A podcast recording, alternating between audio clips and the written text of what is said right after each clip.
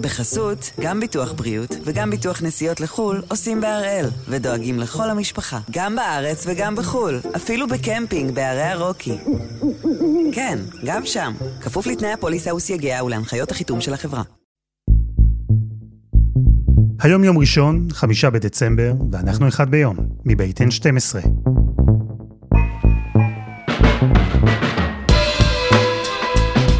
אני אלעד שמחיוף, ואנחנו כאן כדי להבין טוב יותר מה קורה סביבנו, סיפור אחד ביום, כל יום.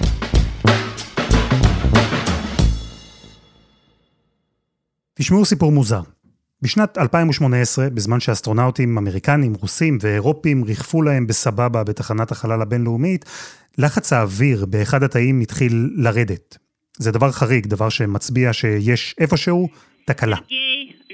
Could you please uh, secure די מהר גילו חור של שני מילימטר ברכב החלל סויוז שעגן בתחנה. בהתחלה האסטרונאוט רוסי שם אצבע כדי לחסום את הדליפה, אבל אחר כך הצליחו לאטום את החור. לא נגרם נזק, וכן, זה מלחיץ כשדבר כזה קורה, ועוד בחלל, אבל הכל נגמר בשלום.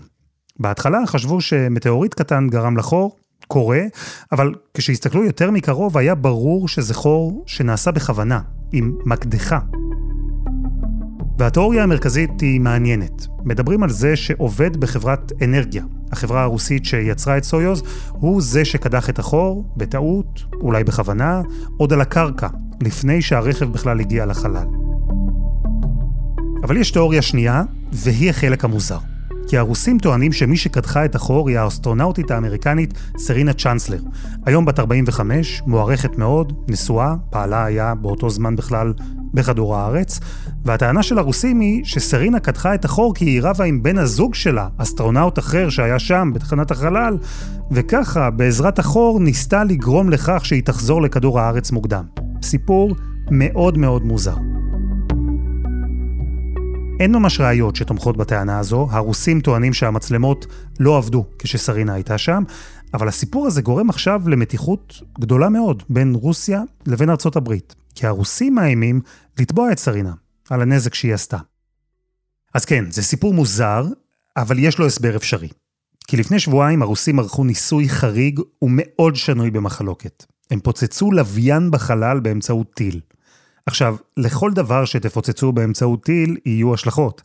וכאן, עם פיצוץ כזה של לוויין, ההשלכות אדירות. על לוויינים אחרים, על הזיהום בחלל, יש דבר כזה, על האסטרונאוטים שהיו שם באותו זמן. ותשמעו, זה אמנם קרה רחוק, אבל זה חתיכת אירוע. הרוסים בהתחלה בכלל הכחישו. ועכשיו יש מי שטוען שכל הסיפור הזה שהרוסים דוחפים, על סרינה, והאיום בתביעה, והחור, והחבר, כולו נועד להסיט את האש מהביקורת שכבר נשמעת על הניסוי שלהם. אז הפעם אנחנו מסתכלים למעלה. טל ענבר, מומחה לנושאי חלל והגנה מטילים, יספר לנו על מלחמה שכוללת טילים מתקדמים, לוויינים, זיהום גלקטי, וכל זה ממש לא מדע בדיוני. זה כבר קורה. טל, שלום. שלום אלעד. אנחנו יודעים בוודאות שרוסיה באמת ביצעה ניסוי כזה? ירתה בלוויין? כן, בהחלט, על זה אין ויכוח. הרוסים אכן ירו טיל, קרקע חלל, ופוצצו לוויין ישן שלהם, האמת עוד לוויין מימי ברית המועצות. זה קרה לפני שבועיים, אמצע נובמבר. Finally, earlier today, the Russian Federation recklessly conducted a destructive satellite test of a direct ascent anti-satellite missile against one of its own satellites. דובר מחלקת המדינה של ארצות הברית הודיע בפנים ובטון מאוד מוטרד שרוסיה פוצצה לוויין ששייך לה. הלוויין הוא קוסמוס 1408, לוויין ריגול שהרוסים שיגרו לחלל ב-1982. הוא שוקל טונה, הוא לא פעיל כבר המון שנים, אבל הוא עושה את מה שלוויינים בפנסיה בדרך כלל עושים. ממשיך להסתובב לו בחלל, חסר מעש. טל, הייתה הודעה של הרוסים לפני שהניסוי הזה קרה? התראה קודם, משהו? היו דיבורים אצל פוטין כנראה שנתן את האישור הסופי, אבל אה, לא, לא היו שום שמועות ושום אה, רמיזות על כך שהניסוי כזה הולך ומתקרב. מעבר לכך, הרוסים במשך אה, היומיים הראשונים שלאחר הניסוי בכלל הכחישו את זה באופן גורף. מה, אנחנו לא עשינו שום דבר. וזאת הייתה הכחשה ממש מטופשת, מכיוון שאתה יודע, אתה יכול להשוות את זה לילד בן, לא יודע, שנתיים, שכולו מרוח בשוקולד ואומר, לא אכלתי שוקולד. כאילו זה כל כך ברור, אתה רואה מי הלוויין שנפגע ואתה רואה את המסלול של השברים, ואי אפשר להכחיש אה, מי עשה את זה. ולקח להם יומיים ואז הם אמרו, אה, כן, עשינו, כן, אבל גם, גם אמריקאים עשו כאלה דברים, ומה אתם רוצים מאיתנו פחות או יותר. זכותם לעשות את זה? אה, אתה מתפרץ פה לזירה, הייתי אומר, עקובה ממילים וממאמרים. אה, בחלל אין חוק בינלאומי, אין דין בינלאומי ששולט באמת בתנועת הגופים. יש את אמנת החלל החיצון מ-1967, שהיא בעצם מסמך היסוד של אה, בני אדם לגבי מה אנחנו עושים בחלל, מה אנחנו רוצים, מה אנחנו לא רוצים, אבל אין דרך לאכוף את זה. אז אה, כל מי שיכול היה לעשות ורצה, באמת ביצע בעבר ניסויים מהסוג הזה. תשמע, במשך שנים, הרבה הרבה שנים, בני אדם הסתכלו אל השמיים ואפילו לא העזו לחלום שיום יבוא ואנחנו נצליח להגיע לשם, לשגר לשם מכונות כבדות. מתי בעצם, לצד השאיפה לשגר לוויינים לחלל, האנושות גם החליטה במקביל שהיא רוצה לנסות לפגוע בהם? האמת היא שדי קרוב לתחילת עידן החלל אה, באמצעות לוויינים, כי בסך הכל אם אתה משתמש בלוויין למטרה צבאית ואני יכול להפיל לך אותו, להרוס לך אותו, אז uh, יש לי יתרון, או ששללתי ממך את היתרון. והרוסים התחילו כבר ב, לקראת סוף שנות ה-60 בניסויים של מערכות אנטי-לווייניות, ברית המועצות הייתה המדינה הראשונה שביצעה יירוד כזו. ולקח לאמריקאים הרבה מאוד שנים אה, להחליט שגם הם רוצים לעשות דבר כזה, והאמריקאים הגיעו ליכולת אה, מוכחת ב-1985-6, ואז היה לנו שקט להרבה שנים, עד שסין עשתה את זה ב-2007 והודו ב-2018. אז יש לנו היום ארבע מדינות מוכחות שיש להן את היכולת. אז זו יכולת ששמורה בינתיים למעט מאוד מדינות, וליירט לוויין זו פעולה שפוטנציאלית יכולה לשתק מדינה, בטח בתקופה הזו שבה כל כך הרבה שירותים שאנחנו צורכים מבוססים על לוויינים. איך עושים את זה? איך מפילים לוויין? אה, משתמשים בטיל, הטילים יכולים להיות או כאלה שמשוגרים מהקרקע, אה, או כאלה שמשוגרים אה, ממטוס. מדובר בטיל שיש לו מספר שלבים, הוא מגיע אל החלל, גובה נמוך יחסית, אפילו 150 קילומטר, משהו כזה. זה בדרך כלל, אה, יש אמצעים אחרים שאתה יכול לחשוב עליהם כאמצעים נגד לוויינים, שגם הם פותחו עוד במהלך המלחמה הקרה, נגיד לייזר רב עוצמה מאוד מאוד מאוד, שאתה יכול להאיר באמצעות הלייזר על הלוויין, אתה גורם לו לחימום באופן כזה שאו שאתה עושה בו חור, ואם יש מיכלים של אה, דלק למשל שנמצאים תחת לחץ או מיכלי אה, הליום שמפעילים שם כל מיני דברים, אז אה, הוא כמובן מתפוצץ לו. קח אותי רגע לחלל, מה קורה ברגע שטיל פוגע בלוויין ומפוצץ אותו, איך זה נראה? ברגע שאתה פוגע בלוויין, אז uh, ברגע הפיצוץ כמובן יש לך הרבה מאוד שברים, שבהתחלה לפחות הם נשארים בגדול באותו מסלול שהלוויין נע בו קודם, אבל עם הזמן הם מתחילים להתפזר, חלקם עולים יותר גבוה, חלקם יורדים יותר נמוך וחלקם מתפשטים לצדדים, בסוף בסוף בסוף מה שאנחנו מקבלים זה ספירה שלמה, זה כאילו עוד המון המון אה, מסלולים חדשים שהשברים האלה נמצאים בהם. ומה שקורה בניסוי נגד לוויינים, בבת אחת, בבום, יש לך פתאום אה, כמות שברים ענקית. עכשיו, רק מהניסוי הרוסי, האמריקאים עוקבים כבר ומיפו את המסלולים של 1,500 שברים כאלה. עכשיו, אנחנו לא רואים את מה שמתחת לזה, ומתחת לגודל הזה, זה כבר נמדד בעשרות אלפים של, של פירורים בשברים, ובגלל המהירויות האדירות של כל אובייקט שנמצא במסלול סביב כדור הארץ, שהם כמעט שמונה קילומטר בשנייה במסלולים הנמוכים. אז אתה יכול להבין שאם אתה נפגע על ידי שבר שהגודל שלו הוא סנטימטר והמסה שלו היא גרמים בודדים, זה כמו לחטוף אה, כדור מ...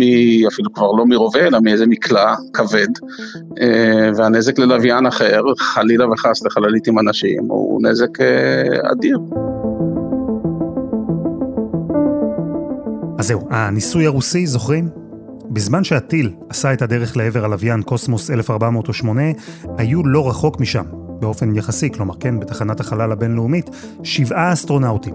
ארבעה אמריקנים, שני רוסים וגרמני אחד. עכשיו, דמיינו שיש שבעה אנשים בחלל, ובזמן שהם שם, עשרות אלפי רסיסים של לוויין מפוצץ, שהם כמו עשרות אלפי כדורי מקלע, עפים אליהם במהירות עצומה. זה מפחיד, זה מסוכן.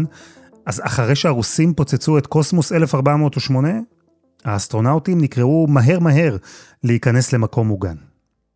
פתאום קופץ לך על המסך אה, שיש לך פתאום אירוע של המון המון שברים, זה עניין של שניות של חישובים, אתה מבין שזה תוצאת יהירות ולא התנגשות.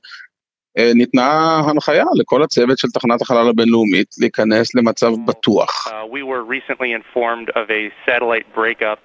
and uh, need to have you guys uh, start reviewing the safe haven procedure. Uh, המצב הזה אומר, אתה מפסיק לעשות את כל מה שאתה עושה עכשיו, מתארגן ונכנס לתוך החלליות שאיתן אתה יכול לחזור הביתה, כמו סירות הצלה. זאת אומרת, במקרה הצורך אתה תנטוש את התחנה ואתה תרד אה, הביתה לכדור הארץ אה, בהתראה מאוד מאוד קצרה של זמן. אה, וזה נעשה. ואחרי כל הדרמה הזו, אחרי שהאסטרונאוטים נאלצו להיכנס למרחב המוגן וכל המשימה שלהם הייתה בסכנה, החיים שלהם אולי היו בסכנה, והכל בגלל ניסוי שרוסיה ביצעה, לא הודיעה עליו, יותר מזה, אפילו הכחישה אחר כך. אחרי כל זה, שמענו גינוי של האמריקנים שמאוד לא אהבו את הניסוי הזה. אבל חוץ מזה, הייתה תגובה, יש בכלל משהו שאפשר לעשות? אז יש גינויים כאלה ואחרים, וזה, וכל אחד אומר, זו התנהגות מאוד מאוד לא אחראית, ואנחנו מבקשים לא לעשות דברים כאלה וכולי וכולי וכולי. הבעיה היא שעכשיו, הרוסים עשו, יכול להיות שאחריהם אה, מישהו אחר אה, ירצה להדגים, אה, אה, שימו לב, גם אני פה, גם אני יכול, הנה תראו. ואז מישהו אחר אמר, אה, הוא עשה, אז אני חייב להגיב. זאת אומרת, זה משהו שאתה מתחיל בסדרת אה, ניסויים כזאת ואתה לא יודע לאן זה יגיע. כי אתה גם לא יכול לאסור, בוא נאמר, אתה יודע מה, תגיד לרוסיה, נו נו נו, זה לא יפה, זה לא תרבותי, תיקח את העניין למועצת הביטחון, מה תעשה במועצת הביטחון שלרוסיה יש וטו, וגם לסין יש וטו, אתה לא יכול לעשות, להעביר החלטה נגדן, אה, אין סנקציות, אין איסור חוקי, אז בעצם המסקנה העצובה היא שאם אתה חזק וגדול אתה יכול לעשות מה שאתה רוצה. צעדים ממש אין, בינתיים לפחות. אבל גם ברוסיה, גם בארצות הברית, גם במקומות אחרים, כבר ברור שזירת הלחימה הבאה, המלחמה הגדולה שאולי חלילה מתישהו תבוא, היא תקרה גם שם, גם בחלל. והמדינות האלה, שכל אחת רוצה לכבוש את החלל בעצמה, הן כבר נערכות לרגע הזה. אבל קודם, חסות אחת, וממש מיד חוזרים.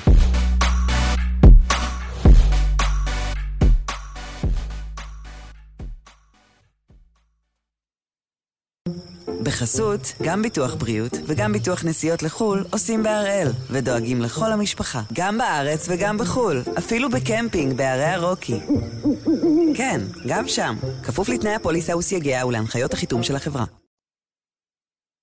אנחנו מדברים על הניסוי השנוי במחלוקת שביצעו הרוסים, שיגור טיל שפוצץ לוויין רוסי ישן, פיצוץ ששלח לכל עבר עשרות אלפי שברים קטנים, שסיכנו את המשימה ואת החיים של שבעה אסטרונאוטים שהיו באותו זמן בתחנת החלל הבינלאומית. טל ענבר, מומחה לנושאי חלל, הניסוי הרוסי הזה, הוא בעצם איתות לעולם שרוסיה מסוגלת לעשות את זה גם עכשיו, להפיל לוויין. והפעם זה היה לוויין ישן שלה, אבל בעצם תאורטית זה יכול להיות כל לוויין אחר. ארצות הברית אמרנו, סין והודו הם ביצעו כבר ניסויים דומים בעבר. תתאר לי את שדה הקרב הזה, כמה לוויינים בכלל מסתובבים עכשיו למעלה?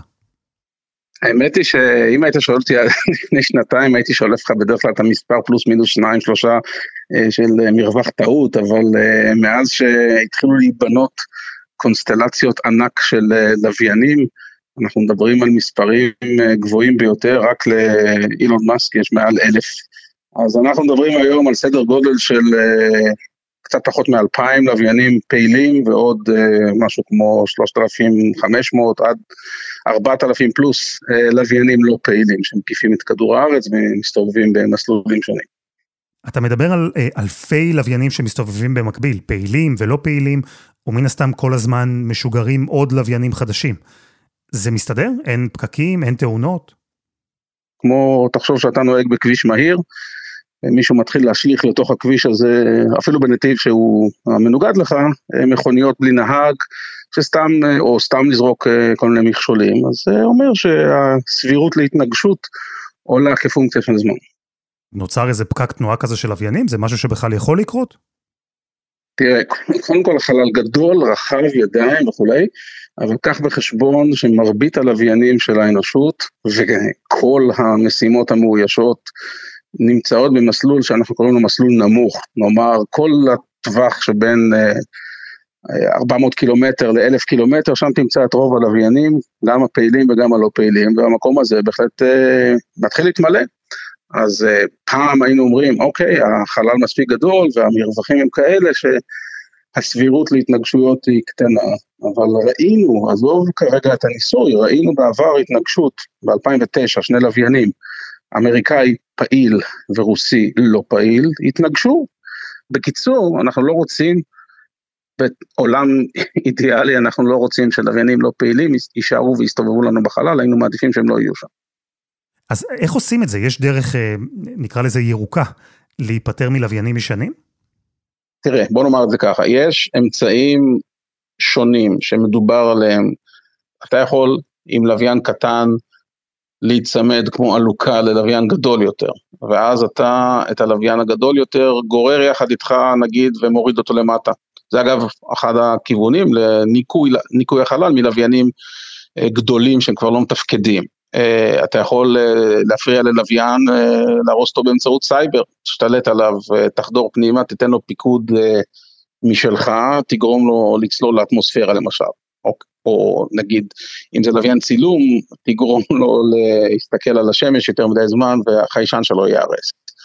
יש תחום מרתק של פעילויות קרבה אל לוויינים, לוויין שיכול להתקרב אליך ונגיד להוציא קאטר ולחתוך איזה חוט חשמל רלוונטי מאוד, או להדביק מדבקה על התאים הסולאריים שלך ואז אין לך חשמל. אה, יש עוד לא מעט אה, אה, אפשרויות של מה שנקרא פגיעה רכה שלא נגמרת בהמון המון רסס בחלל, הן לא פשוטות לביצוע. ומדינות שאולי פיתחו יכולות כאלה לא ששות לספר לנו על כך. מישהו מדבר על זה בכלל? על אה, ניקוי החלל, אולי אה, במקום לייצר משאיות זבל, לייצר חלליות זבל? אה, כן, תשמע, יש, יש שאלה שנשאלת מדי פעם, אפילו מטאפורית, מי מוריד את הזבל? אז פה השאלה היא מי, מי ישלם על uh, הורדת הלכלוכים האלה מהחלל? האם טכנית אפשר להתחיל לנקות את החלל? אז התשובה היא כן, יש אמצעים שונים מלווייני ניקיון ועד uh, רשתות איסוף. הרבה מאוד מחשבות על הדברים האלה, חל, חלק קטן מהטכנולוגיות האלה כבר הודגם על ידי חברות uh, מסחריות כאלה ואחרות או סוכנויות חלל של מדינות. Uh, השאלה מי ישלם על זה? אין לי תשובה לשאלה הזאת, כרגע אף אחד לא מעוניין לשלם על, הנושא הזה. ולכן אה, החלל אה, לא הולך ומתנקה על, ידינו. אה, אירוע קטסטרופלי, גם אם הוא תאונה, סתם התנגשות ענקית שתפגע בהרבה מאוד מסלולים ולוויינים, יכול להוות טריגר למשהו כזה. אני מניח שאנחנו נתחיל לראות מתישהו משימות ניקיון משמעותי בחלל. להגיד לך שזה קורה מחר בבוקר? לא, זה לא קורה מחר בבוקר. וזה צריך לקרות. זה חייב לקרות שלשום, שלשום בערב כבר, כן? מתישהו, אני מניח שזה יקרה, אני מקווה שהטריגר לא יהיה אה, או אסון שמערב או אה, חיי אדם, או נזק כלכלי בלתי נסבל. אז במציאות כזו שבה החלל הוא סוג של אה, מערב פרוע, אין חוקים, לא על מי שיכול לשגר לוויין, לא על איך ומתי אפשר לפוצץ לוויינים, בטח לא על מי ינקה את כל הבלגן משם. במציאות כזו, די ברור שהחלל הוא כרגע בגדר שטח שאפשר לכבוש, מקום שאין עליו באמת בעלות. וב-2019, הנשיא טראמפ החליט לנסות ולקחת סוג של בעלות על החלל. Very importantly, I'm hereby directing the Department of Defense and Pentagon to immediately begin the process necessary to establish a Space Force as the sixth branch. טראמפ הקים את כוח החלל של ארצות הברית, שיעבוד יחד עם פיקוד החלל של ארצות הברית. זרוע רשמית רגילה לחלוטין של הכוח הצבאי האמריקני. קודם כל, אני חושב שרשימת הדברים הטובים שטראמפ הותיר אחריו היא כנראה קצרה יותר מהרשימה מהסוג האחר. אבל זה בהחלט החלטה, זאת הייתה החלטה, היא לא, לא החלטה טובה, היא החלטה מצוינת והחלטה נדרשת. מה שטראמפ עשה, הוא העלה את כל הפעילות החללית האמריקאית אה, לדרגה של אה, אחד מהכוחות הצבאיים של ארה"ב ברמה שוות ערך לארמי, נייבי, מרילס וכולי. זאת אומרת, זו זרוע שישית. המשימה של הגוף הזה היא משימה ברורה, היא לא מסווגת, אתה יכול להיכנס לאתר אינטרנט שלהם, יש להם חשבונות רשמיים בטוויטר וכולי. המשימה שלהם היא מאוד מאוד פשוטה, לאפשר לארצות הברית חופש פעולה מוחלט בחלל, ולמנוע פעילות חללית ממדינות אחרות שארצות הברית תחליט שהיא לא רוצה שהם יפעלו בחלל. עכשיו, איך הם עושים את זה? הם לא, לא מספרים. דבר אחד ידוע, לכוח החלל האמריקאי יש את המטוס חלל, שהוא בעצם מיני מעבורת חלל, שעולה כל פעם למשימה של מאות רבות של ימים בחלל, מעל, אה, מעל 500 יום הוא כבר היה אה, למעלה. הוא מתמרן לו בין לוויינים, אז מניחים שהוא מצלם לוויינים, אולי הוא יכול לחבל בלוויינים של מישהו אחר. אה, אם יש לזה לוויינון קטן מאוד, האם הוא יכול לגנוב אותו? זאת אומרת, יש, וזה זה, זה דבר שהוא ידוע ומוכר, ו, ומה הדברים שהם לא מוכרים, זה כמובן החלק המעניין, אבל לא יכול לספר לך, כן, לא יודע. והרציונל של טראמפ לא היה לנקות את החלל או להפוך אותו לאזור תיירות, כמו שהמיליארדרים מנסים עכשיו לעשות. אני מניח שהוא הקים את כוח החלל מתוך מחשבה, אולי אפילו הבנה, שזו זירת המלחמה הבאה, ששם זה יקרה. כן, כן, ודאי. אז קודם כל החלל, החלל זה לא זירת הלחימה הבאה, זה זירת לחימה עכשווית ואפילו כבר אה, בעבר נעשו, למה ללכת רחוק? אנחנו נדבר עכשיו רגע על אה, דברים ש, שנעשו ופורסמו רשמית, כן? אה, נעשו ניסיונות וחלקם הצליחו למספר דקות. של ארגוני טרור בעזה לשבש לנו תקשורת לוויינית, ואנשים שקולטים טלוויזיה לא דרך כבלים, אלא דרך אנטנה ישירה, ראו שידורים של חמאס אצלם בבית במקום חדשות. ודובר רשמית על ידי דובר צה"ל שב-2006 תקפנו אה, תחנות קרקע לווייניות של חיזבאללה, ואפילו השתלטנו לזמן קצר על לוויין לא של חיזבאללה, כי אין להם, אבל לוויין מסחרי, והורדנו למטה שידורי תעמולה. עכשיו, אלה דברים שנעשו מזמן ונחשפו רשמית. מה נעשה היום ומה לא מפורסם, אתה יכול להפעיל את הדמיון. זאת אומרת, קודם כל, חלל זה מרחב לחימה. האם מלחמה תהיה מבודדת אך ורק, אני יורה כמה טילים לך על לוויין, אתה יורה לי בחזרה, ובזה נגמר, ובוא נעשה שלום? יכול להיות לא מאוד סביר. הרציונל פה הוא לפגוע ביכולות החלליות על מנת לשבש את המערכת הקרקעית, הימית, העל-ימית, תת-ימית והמערכת האווירית. זה, זה יכול להתחיל שם, אבל זה לא ייגמר שם, ודאי שלא. טל ענבר, תודה. תודה רבה.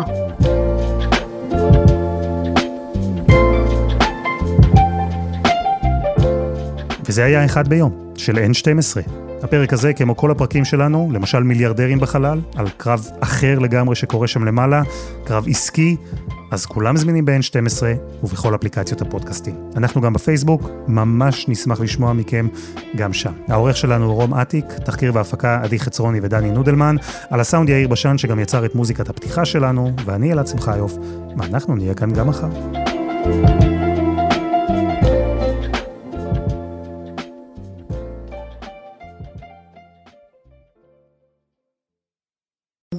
בחסות, גם ביטוח בריאות וגם ביטוח נסיעות לחו"ל עושים בהראל, ודואגים לכל המשפחה, גם בארץ וגם בחו"ל, אפילו בקמפינג בערי הרוקי.